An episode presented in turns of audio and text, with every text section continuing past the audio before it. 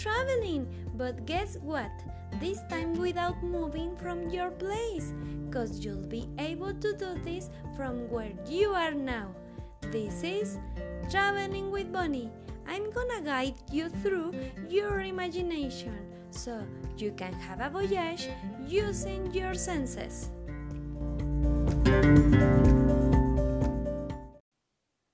Along four episodes, we are going to visit Teotihuacan.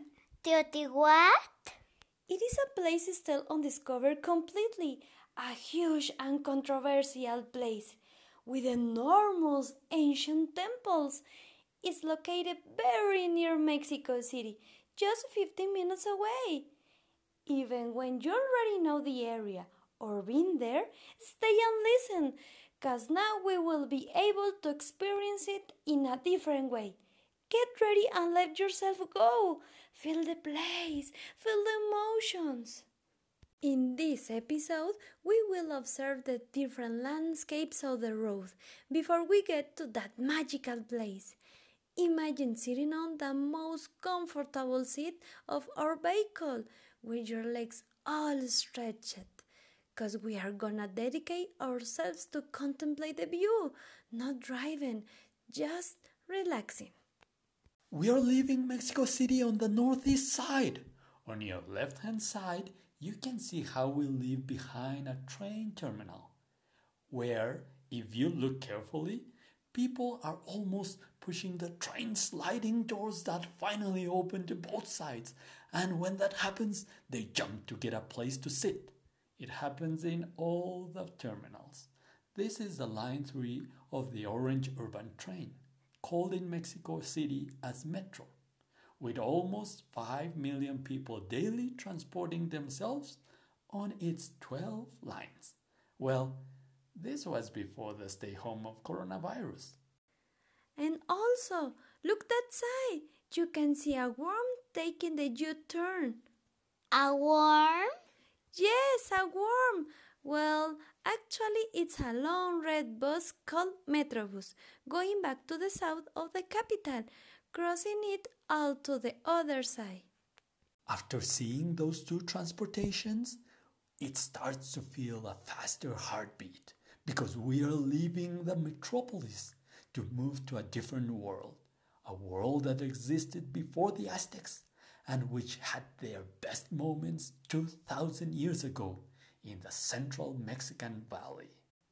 Look! What is that? A giant with wings! It is the sculpture of the ancestral god of the wind, named Ehecatl, that is represented in a modern version made by the sculptor Jorge Marin. Maybe you know him through a wind sculpture. Yes, I remember when we took a picture with those in Mexico City. Exactly. Those represent the wings of the angel of the Mexican independence, an icon of the capital. Well, let's go back to that amazing giant. You can see him squatting with a muscled neck body and showing his great wings. Thus begins the area called Ecatepec, the most populated municipality in the state of Mexico, that is adjacent to the Mexican capital. As we continue, look at the left side of the road. Houses painted in different colors are appearing. Oh, yes! Those are purple, that is pink, there are other green ones, and on that side they are yellow. They completely cover the hills, creating a fantastic panoramic view. How will people get up there? Oh, through those roads. They look like slats that fall from the top of the hill. How they did to build the houses of three or four floors on those steep slopes. Just building them. It is a landscape where it looks like the hills showing us all the houses on a tray. It's impossible to stop seeing it because it seems like the houses continue to multiply in quantity and colors. And Look at that cabin passing above your head. It's a funicular. Of course, that is the way the people crosses to the other side of the highway. Those are many cabins hanging that make a charming landscape. Okay, but are we almost there? Well, almost. You just relax. For now, we have already crossed the toll booth and there are no more panoramic view of houses.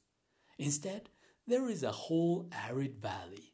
It gives the feeling that there is no water, but not completely dry because there are humid planting fields. There are many green plants with thick leaves that have thorns. Those are rare plants you cannot clearly see where the trunk ends and those spiny oval leaves begin. Can you see them? Those plants are cactus called nopal. You can eat them removing the thorns and boiling the leaves.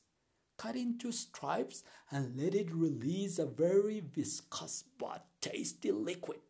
You can eat the cactus inside a soft warm corn tortilla that when you open it, its vapor comes out.